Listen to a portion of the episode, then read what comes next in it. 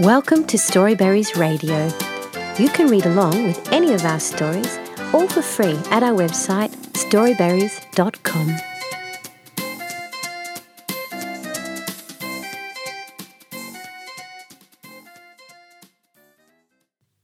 Miss O'Blair has lost her hair by Becky Ross Michael. Two sleepy eyes peek at the sun on the sill. Ten toes meet bare floor and feel quite a chill. Summer is gone with hot days at the lake. Fall winds are blowing bright leaves to be raked.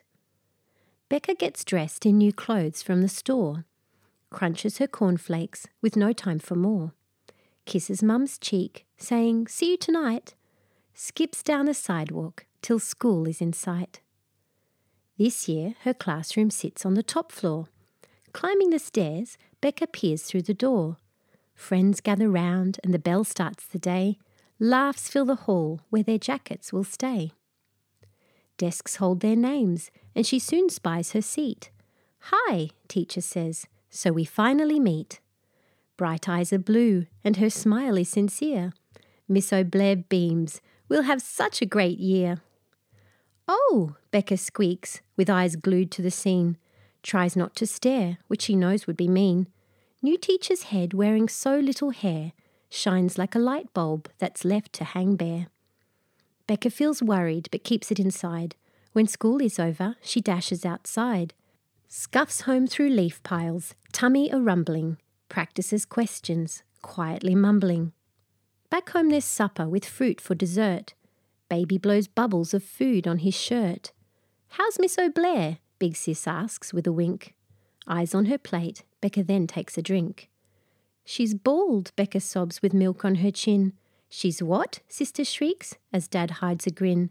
No hair? asks her mum, who sees she's upset. Like babies, it's shiny, thin, and looks wet. Feeling worn out, Becca slouches to bed. Confused, puzzled thoughts still spin in her head. Mum speaks to Dad, standing right by the stairs. Alopecia, and that's new growing hair. Dreams are mixed up and full of self pity. Day dawns at last with eyes that feel gritty. Mr. Opecia, will he take my hair? Her worries feel huge with no one to share.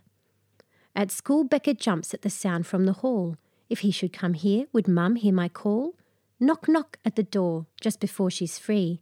Day's done, says the principal's voice in glee. Later that night, Mum plays cards with her club. Dad's giving baby's small back a soft rub. Sister does homework to earn a good grade. Becca fakes reading and feels afraid. At midnight she dreams, quilt up to her ears, stares at a monster with clippers and shears. Could it be Al come to finish the job? He's outside my room and turning the knob. Rain pelts the house and she wakes with a start, flies down the stairs as she clutches her heart. Mum gives a hug and asks, What's on your mind? Becca spills worrieds, her voice hard to find. Oh, that's what you thought, but there's no such guy. Miss O'Blair's happy, so you shouldn't cry.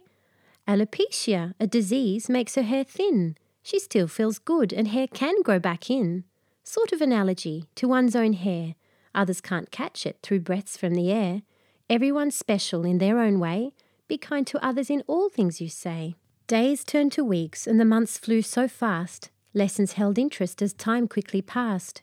Turn of a jump rope, the school year was done. Warm days of summer brought new kinds of fun.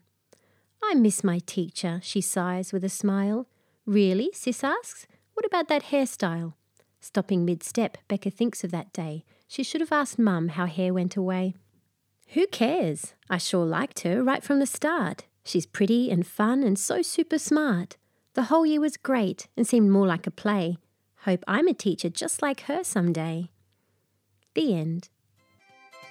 Thank you for reading with Storyberries.com. Free stories for kids.